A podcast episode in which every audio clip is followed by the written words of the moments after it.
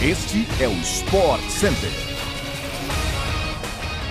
Fala, meu povo! Estamos chegando com mais uma edição do nosso podcast do Sport Center nesta terça-feira. Eu sou Glaucia Santiago e nossos episódios vão ao ar de segunda a sexta às seis da manhã.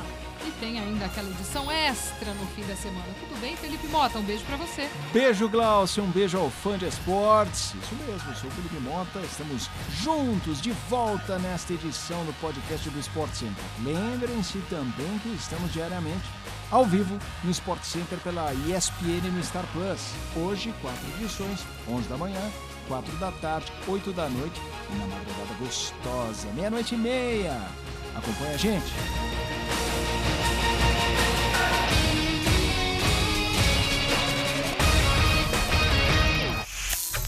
Hoje é dia de time brasileiro na Libertadores Fã de Esporte.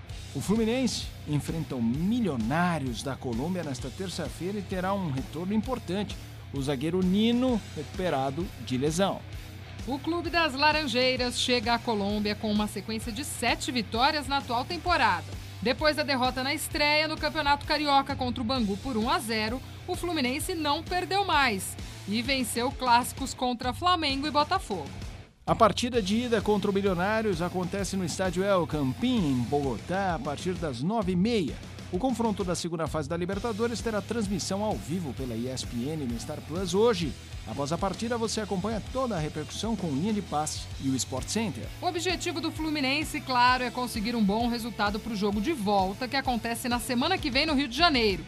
Na quarta-feira, quem busca sair na frente é o América Mineiro que joga em casa contra o Guarani do Paraguai às 7h15 da noite e cobertura completa em todas as edições do nosso Sport Center. A gente vai acompanhando porque você sabe, Libertadores é aqui com a gente.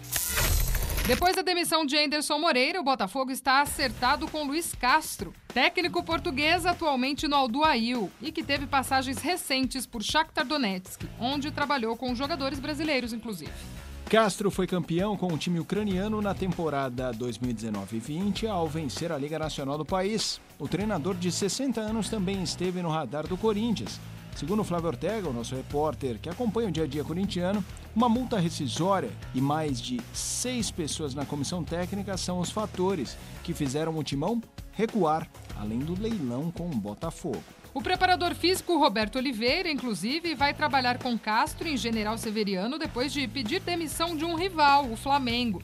Indicado por Jorge Jesus, o profissional mais conhecido como Betinho, estava no rubro-negro desde 2016 e foi deslocado da base no início desta temporada com a chegada de Paulo Souza. No comando do Aldo Rail, Castro comandou sua última partida pelo clube do Qatar ontem, goleando o Qatar SC 5 a 0 foi o placar no campeonato local.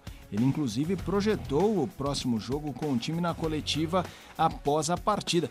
Olha só que bacana. Por que eu falo que bacana? Porque o Botafogo é um time gigante que vinha numa sequência difícil de quedas, de enfraquecimento de caixa. A história que atualmente ocupa as grandes manchetes do futebol brasileiro, SAF com o Cruzeiro, com o Botafogo, agora o Vasco seguindo o mesmo caminho, faz com que o Botafogo entre numa disputa e vença. Isso é muito importante. Eu lembro, o caso é diferente, não tinha nada a ver com o SAF, mas o Palmeiras vinha em baixa, lutou contra o rebaixamento de 2014 e aí teve aquela história do chapéu do Dudu.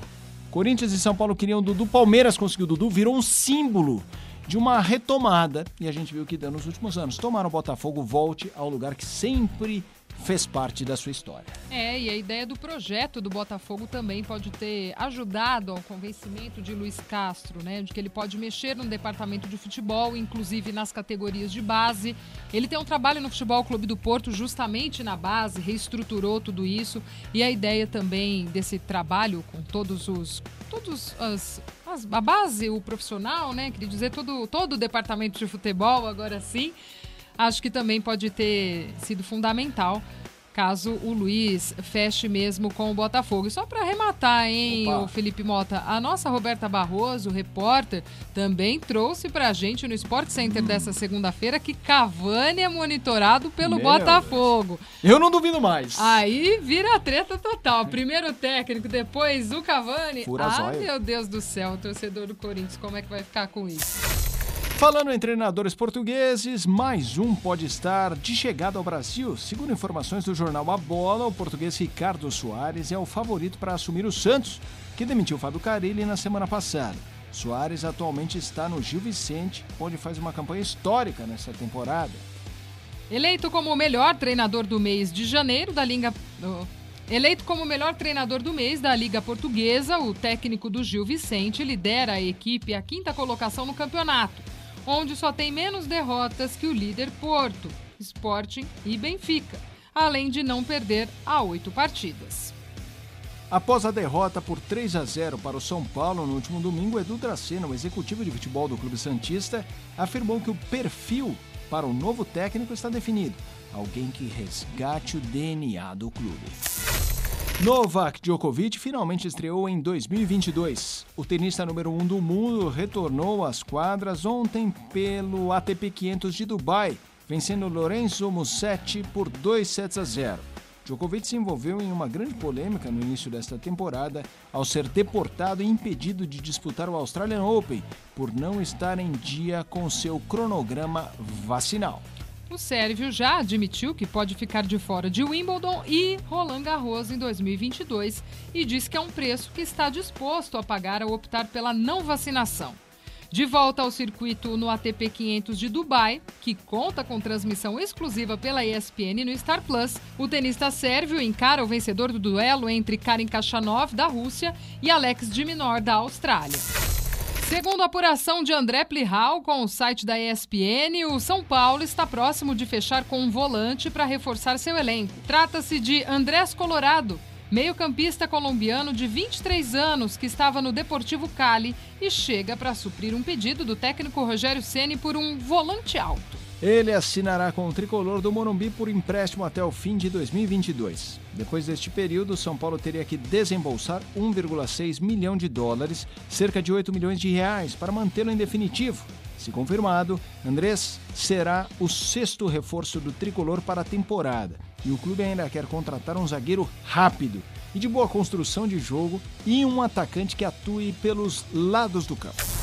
Chegamos ao fim de mais uma edição do nosso podcast do Sport Center. Amanhã estamos de volta às seis da manhã. Não esqueça de nos seguir no seu tocador de podcasts favorito.